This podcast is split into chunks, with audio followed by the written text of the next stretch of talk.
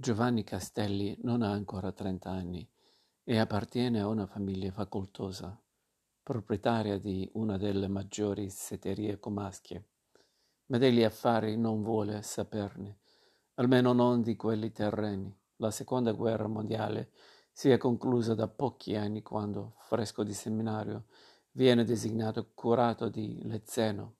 un piccolo paese sulle rive del lago un pugno di case e uomini abituati a vivere con poco, contadini che iniziano la giornata all'alba nei campi e la concludono in osteria, poco avvezzi a frequentare la chiesa, salvo che per confessarsi di tanto in tanto. Sono per lo più peccati veniali quelli che Don Giovanni raccoglie nel segreto della confessione.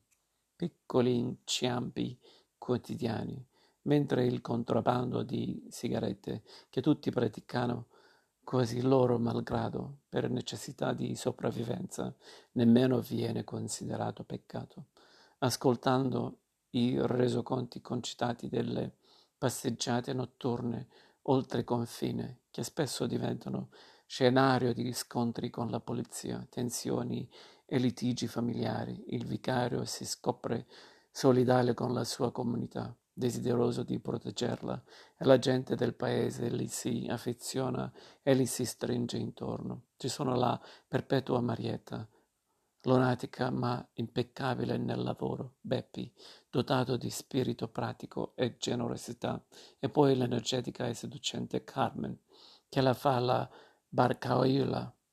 non disdegna la passeggiata notturne oltre confine, e che l'alcurato va a confessare i propri tormenti amorosi. E quando l'anziano padre di Giovanni non potrà più guidare l'azienda di famiglia, il giovane sacerdote si troverà a rimettere in discussione tutte le sue scelte di vita.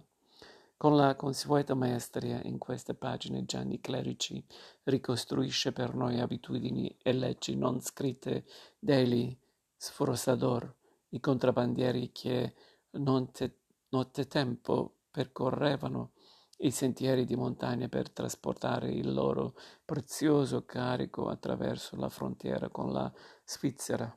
forgiando per l'occasione un impasto dialettale insieme rispettoso della filologia e godibilissimo. Clerici ci regala un romanzo elegante e delicato che racconta un pezzo importante di storia italiana.